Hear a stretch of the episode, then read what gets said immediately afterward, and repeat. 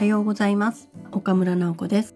仕事のこと、趣味のこと、日常のちょっといいことをゆるりと語るゆる音です。今日はちょっと朝早くというか、夜中あんまり眠れなくって、今のそのそ朝起き出して録音をしているところです。6時台でまだ外は真っ暗なんですけれども、あんまり寒くないので、ちょっと別の部屋で声を出しても大丈夫かなと思って、今ここで録音をしてみることにしました。今日の話題は、ゴールが決まったインタビューについて。なんか最近、ロンドンブーツの田村淳さんのツイッターの投稿で、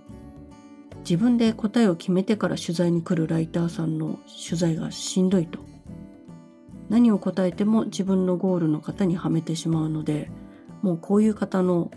取材というのは途中でもお断りすることにしましたっていうツイートが流れてたんですね。で、これを見た時に私はどっち向きでもあるなと思いました。どっち向きっていうのは、一つは取材する方になった時も気をつけなきゃいけないなっていうことでもあるし、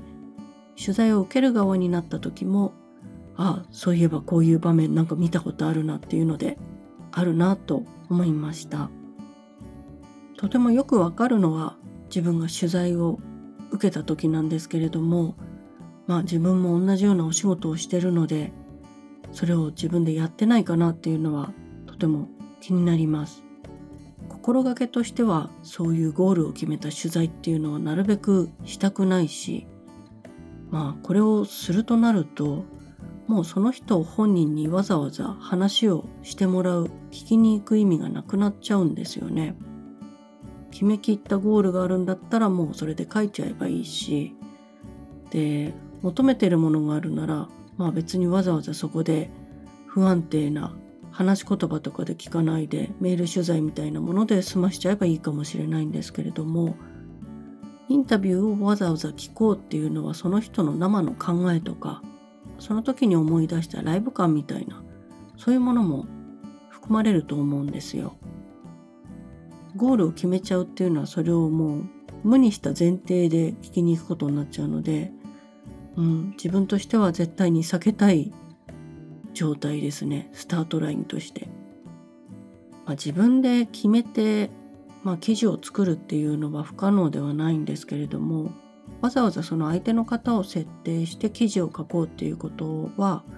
多分自分の知識よりは相手の方の方が知識があるとか、ある程度権威があるとか、経験があるとか、そういうことだから、自分の丸々の署名じゃなくて、その方を立てた記事にしなきゃいけないわけですよね。だとしたら、その書こうとしてる領域について自分が知ってる範囲なんて、多分その相手の方が持ってる 1% に満たないと思うんですよね。で、知ってる範囲が 1% の中でゴール決めていっちゃったら、もうその範囲でしか聞けないじゃないですか。そんな記事絶対つまらないですよね。何のために聞きに行ってるのかよくわかんない。自分ももちろん取材する前に事前の調べとかをして、なんとなくこういうことかなっていう予想はつけていくんですけれども、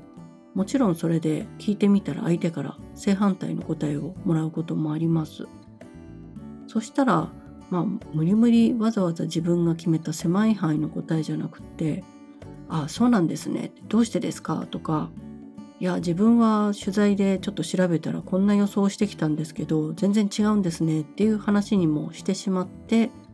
どうしてですかっていうのはもうその場でご本人に聞きます。もうその答えの方が絶対面白いです。で、難しいなと思う場面としては、間に制作者さんとかそのサイトの責任者みたいな人がいて、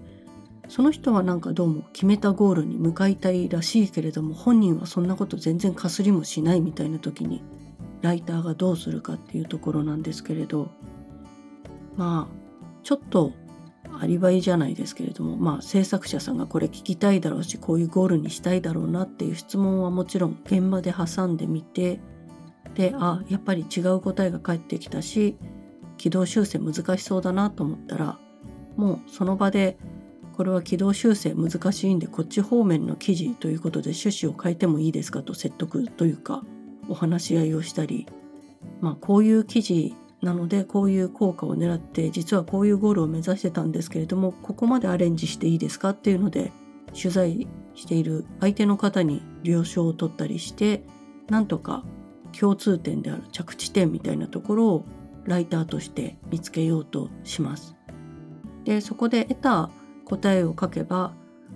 大きな何でしょう後からのちゃぶ台返しみたいな直しも起こらないですし、相手の方と作る責任者の人と両方の了承を得てればライターとしては書けますので、そのゴールというかそこで設定した着地点のことを書いたりします。そういうプロセスがないと話す側になった時って本当に虚しくなりますよね。取材してる時も私が何答えてもこの人こっちに持っていきたくて絶対こんな私の言葉今いらないんだろうなと思ったらそれ以上話す気なくしちゃいますし、実際話してないこと書かれたりしたらいやこんな趣旨では全然言ってないんだけどって言って直すのに手間がかかったりとか大変なことはもう受けた方の経験としてわかるので、自分が聞き手になった時はあんまり制作者の方にも相手の方にもそういう苦労はさせたくないし、